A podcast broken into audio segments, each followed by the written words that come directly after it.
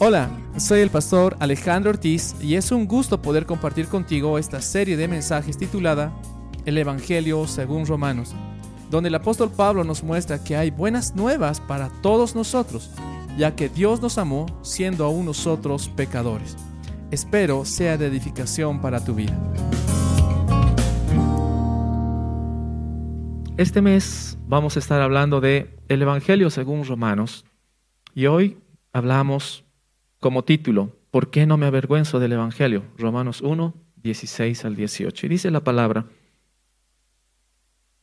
porque no me avergüenzo del Evangelio, porque es poder de Dios para salvación a todo aquel que cree, al judío primeramente y también al griego.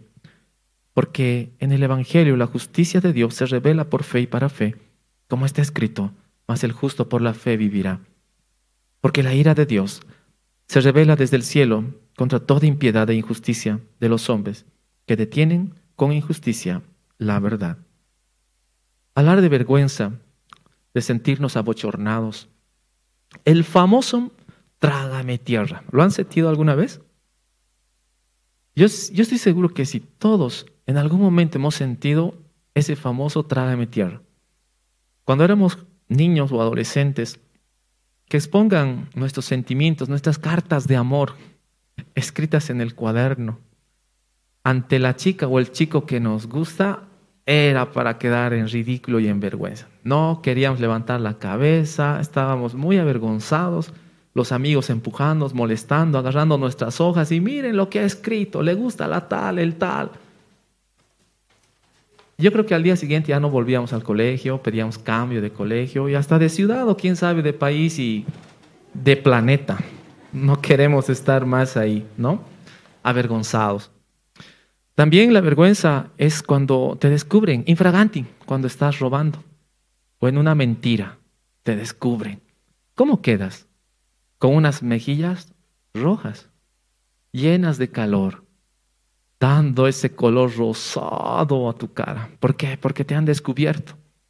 Y peor todavía, si delante de la iglesia te dijeran ratero lo he visto. Ahí está. Uy, ¿cómo quedaríamos? Avergonzados.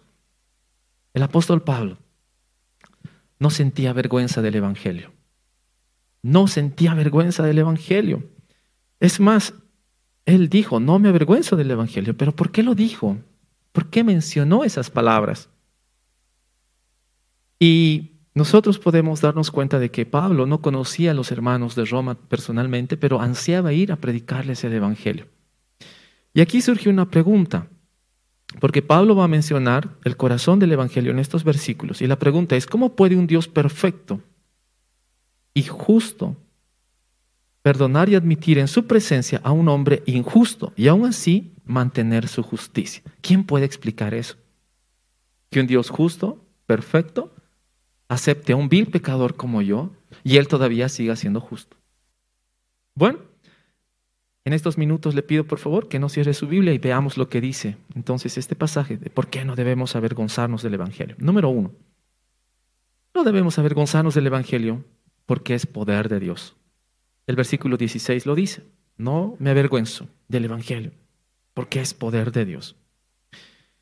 Hermanos, humanamente hablando, humanamente hablando, Pablo tiene mucho por qué avergonzarse del Evangelio humanamente hablando. Algunas razones. Fue encarcelado en Filipos. Es considerado un vil infractor de la ley. Fue expulsado de Tesalónica. Se escapó de Damasco colgado en una canasta por las murallas. Fue escoltado para salir de Berea. Burlado en Atenas. Se burlaban de él, ¿no? Por lo que él predicaba. Considerado un imbécil en Corintio fue apedreado en Listra, fue acusado de blasfemia en Jerusalén y lo golpearon casi hasta matarlo. Con todo ese recorrido, yo creo que si Pablo tenía esposa, su esposa le iba a decir, cambia de carrera, cambia de trabajo. Esto está afectando tu salud física y mental. Como que no le estás achuntando. Y todos diríamos, sí, O él por lo menos se tendría que ver tentado, o cada uno de nosotros debería de verse tentado para decir, mm, voy a renunciar a este trabajo de predicar el Evangelio. No, no está funcionando. Me está yendo mal. En todos lados me consideran poca cosa. Y Pablo no lo hizo, sabiendo él de que en Roma el cristianismo era visto de mala manera. El cristianismo eh, era lo peor en esos tiempos. Para el imperio romano, los cristianos eran considerados ateos porque no adoraban a los dioses del Olimpo. Se burlaban y decían, solo tienen un dios, nosotros tenemos miles. Adoren a nuestros dioses. No, vamos a adorar a este. No, no son unos ateos. Es más, los, los consideraban caníbales a los cristianos. ¿Sabía eso? Y uno dice, ¿por qué? Bueno, porque ellos en sus cultos secretos, en las catacumbas, comían el cuerpo de Cristo. ¡Ah! Caníbales. Esos caníbales están comiendo el cuerpo. ¿Qué es eso? Por lo tanto, ¿quién quería ser cristiano? No, yo no quiero ser cristiano. Es lo peor que hay, ¿no? Políticamente también el cristianismo era incorrecto. Porque al César se lo adoraba como al Quirius como al Señor, como a un Dios. Y los cristianos decían, no voy a adorar al César como un Dios, solo tengo un Dios. Por lo tanto, políticamente no era correcto ser cristiano, no ayudaba. Por lo tanto, los persiguieron, no podían tolerar esa forma de pensar. Amados hermanos, se dice en un comentario que el colmo de los colmos para un romano era que le digan que era cristiano. Era lo más vil, era un insulto. Sin agresiones, pero bueno, en Argentina creo que un insulto es que te digan bolita, eche bolita. Para los romanos, cristiano era el peor insulto. ¿Por qué? ¿Saben? Decían, te quiero evangelizar. Ok, el romano escuchaba. Ha venido un judío ha nacido en un establo, puesto en un pesebre, fue carpintero y un gobernador romano lo mandó a crucificar. Y decían, qué ridículo, ese es mi Salvador, alguien que es esclavo, que no es del imperio. Y ese esclavo no tiene poder porque se ha hecho matar y ha caído en la vil muerte de la crucifixión. Por ley, el romano no puede ser crucificado. Es la peor muerte. La ley decía que ningún ciudadano, no importa lo que haya hecho, no podía ser crucificado. ¿Y quieres que siga a, ese Jesús?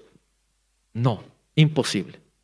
Bueno, entonces muchos cristianos se avergonzaban del, del, Evangelio porque no querían ser tomados por cándidos, tontos o absolutistas.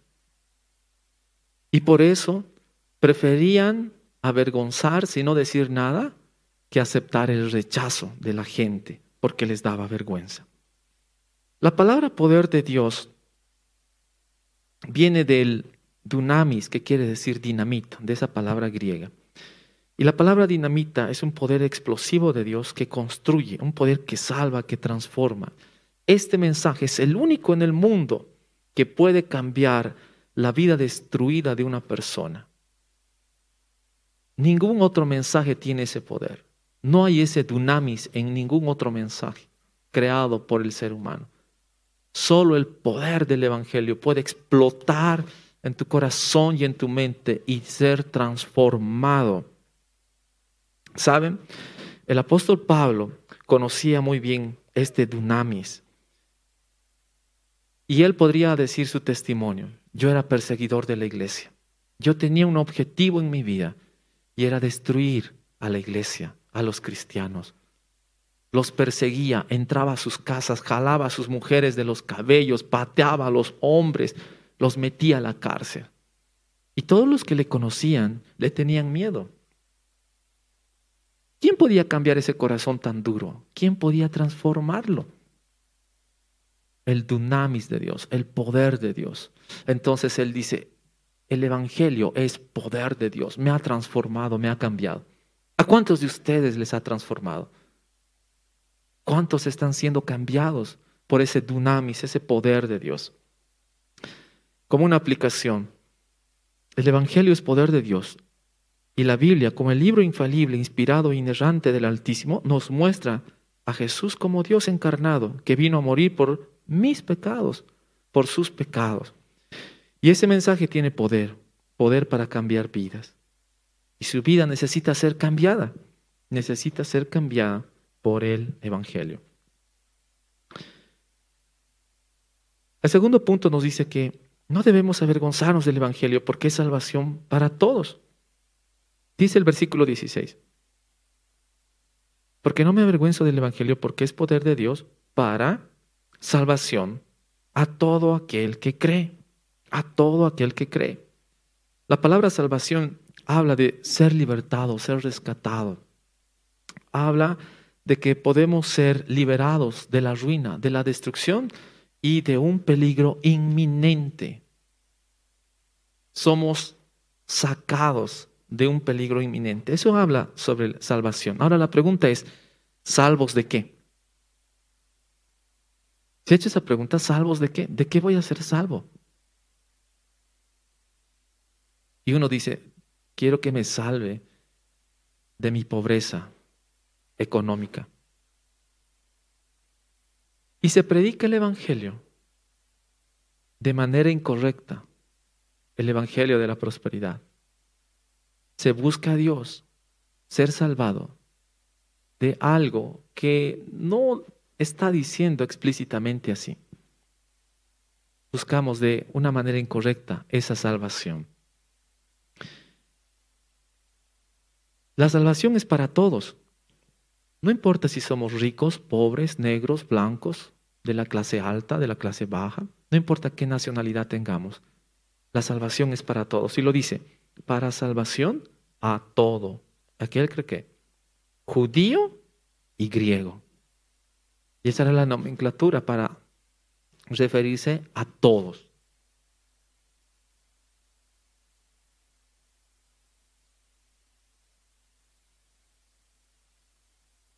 No existe un salvador para los chinos, otro para el boliviano, otro para el argentino, el Salvador es universal, el Salvador es para todos. Y usted, ¿sabe qué? Tiene la cura. Es como si usted tuviera en sus manos el antídoto para el COVID y se avergonzara de, darlo, de mostrarlo y decir, no, es que, ay, ¿qué me van a decir? No, usted se alegraría y daría la cura. Y nosotros tenemos la salvación para todo el mundo. ¿Por qué me avergonzaría de eso? ¿Por qué lo haría? No nos avergoncemos, tenemos la cura y es universal para todos. Por eso Pablo decía, yo no me avergüenzo.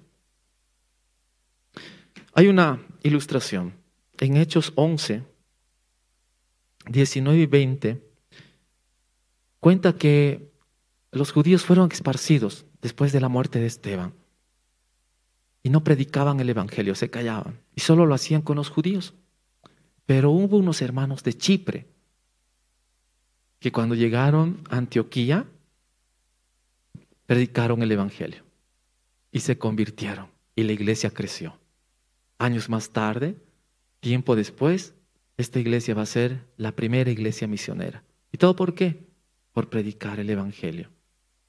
A todos, no solo a judíos, sino a los griegos. Y nosotros somos los gentiles, así que debemos predicar el Evangelio como una aplicación. El Evangelio es salvación. Usted sabe eso ahora. Y Dios lo va a rescatar, lo va a salvar de un peligro inminente. Pero también debe pensar en su prójimo. Predique el Evangelio. No se avergüence del Evangelio. Hable a sus amigos. Ellos están siendo condenados por la justicia de Dios. Necesitan ser rescatados de las garras del infierno. Usted tiene ese antídoto. No se calle. No se avergüence. Predique el Evangelio porque es para todos. Como último punto, no debemos avergonzarnos del Evangelio porque es justicia de Dios. El versículo 17 dice, porque en el Evangelio la justicia de Dios se revela por fe y para fe, como está escrito, más el justo por la fe vivirá. Amados hermanos, tener un Dios justo, un Dios que no puede ser sobornado, un Dios que va a dar el pago correcto a nuestras acciones. Leí eh, sobre Martín Lutero y Lutero se hacía una pregunta. Si evangelio es buenas nuevas, ¿cuál es la buena nueva de tener un Dios justo que va a dar castigo al hombre pecador? ¿Dónde está ahí la buena nueva? Y Martín Lutero decía, no, ¿dónde está? No entiendo esto. Pero en realidad, amados hermanos, por eso no debemos avergonzarnos del Evangelio, porque tenemos un Dios justo y su justicia es perfecta. Y a cada uno va a dar lo que se merece. Porque la Biblia dice en Romanos 3:23 que todos somos pecadores. No hay quien busque a Dios, no hay justo ni a uno. Todos nos hemos apartado, todos. Por lo tanto, Solo Dios puede salvarte de Dios.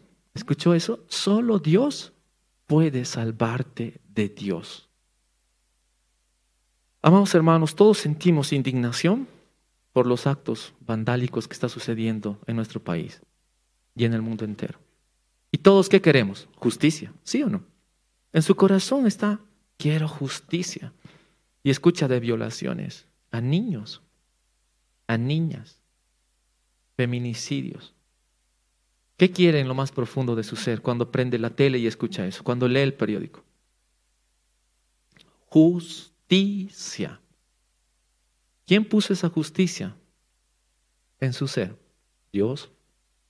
Y me está diciendo que un Dios perfecto, con una justicia perfecta, no va a actuar entonces como tiene que ser. A veces vemos al prójimo y decimos, ah, no, Señor, a este caele con toda tu justicia. Pero conmigo, cuando llegue al cielo, hazte de la vista gorda y déjame pasar. Pero Dios no puede actuar así. Su justicia es perfecta. Por lo tanto, queridos hermanos, lo que debemos hacer es aceptar a Jesús como nuestro Salvador, aquel Hijo, la segunda persona de la Trinidad, Dios mismo, que ha venido al mundo, se ha hecho hombre y ha muerto en esa cruz y ha pagado nuestros pecados. Y así la justicia de Dios ha sido pagada también.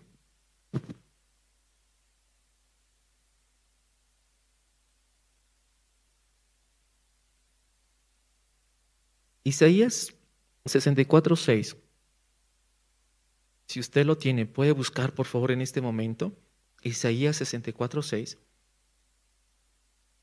Habla de que el hombre se quiere justificar delante de Dios. Y dice la palabra que nuestras justicias son un trapo de inmundicia. Ese trapo de inmundicia habla de que un hombre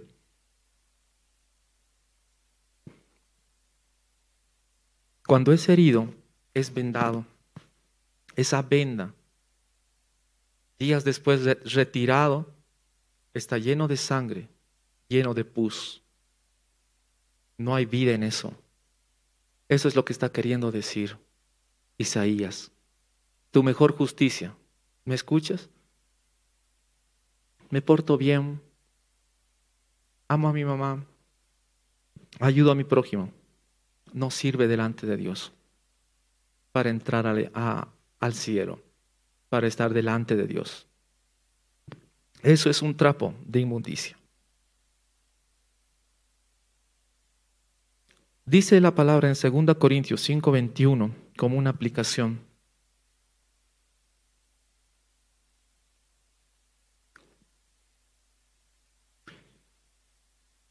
Le invito a que lo pueda leer. Al que no conoció pecado, por nosotros se hizo pecado, para que nosotros fuésemos hechos justicia de Dios en él. Acéptelo en su corazón y acepte la justicia de Dios en su vida para poder entrar entonces, ¿dónde? Al lado del Padre Celestial. Termino diciendo No debemos avergonzarnos del Evangelio porque es poder de Dios para todo aquel que cree. Y sabe, este Evangelio es locura para los que se pierden. ¿Cuántas veces hemos predicado y no quieren escucharnos? Porque es locura para ellos. Primero Corintios 1, 18. Y quisiera invitarles, por favor, a que todos podamos leer el 18. Por favor, todos entonemos. Dos, tres. Porque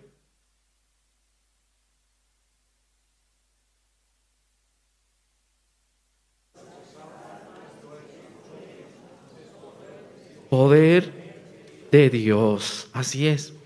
Y el versículo 21 dice, pues ya que en la sabiduría de Dios, el mundo no conoció a Dios mediante la sabiduría. Agradó a Dios salvar a los creyentes por la locura de la predicación. Esto es locura.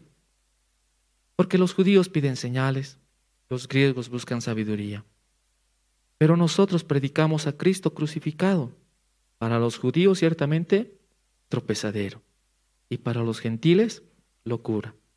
Más para los llamados, para nosotros, así judíos como griegos, Cristo, poder de Dios y sabiduría de Dios. Incline su rostro, vamos a orar. Y quiero invitar a los de alabanza, por favor, si pueden subir para ya ir celebrando la cena del Señor. Si usted ha entendido este mensaje,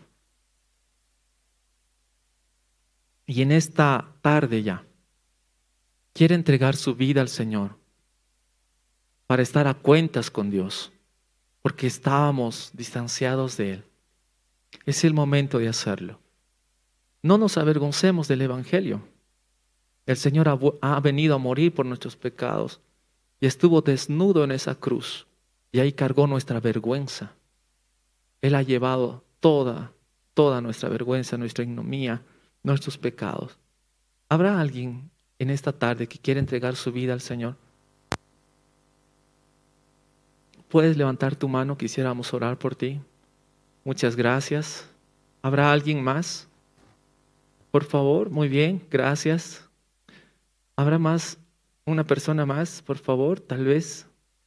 Hazlo hoy, no esperes hasta mañana. Mañana puede ser tarde. Si alguien quiere entregar su vida, ¿te has entendido el Evangelio? Muy bien.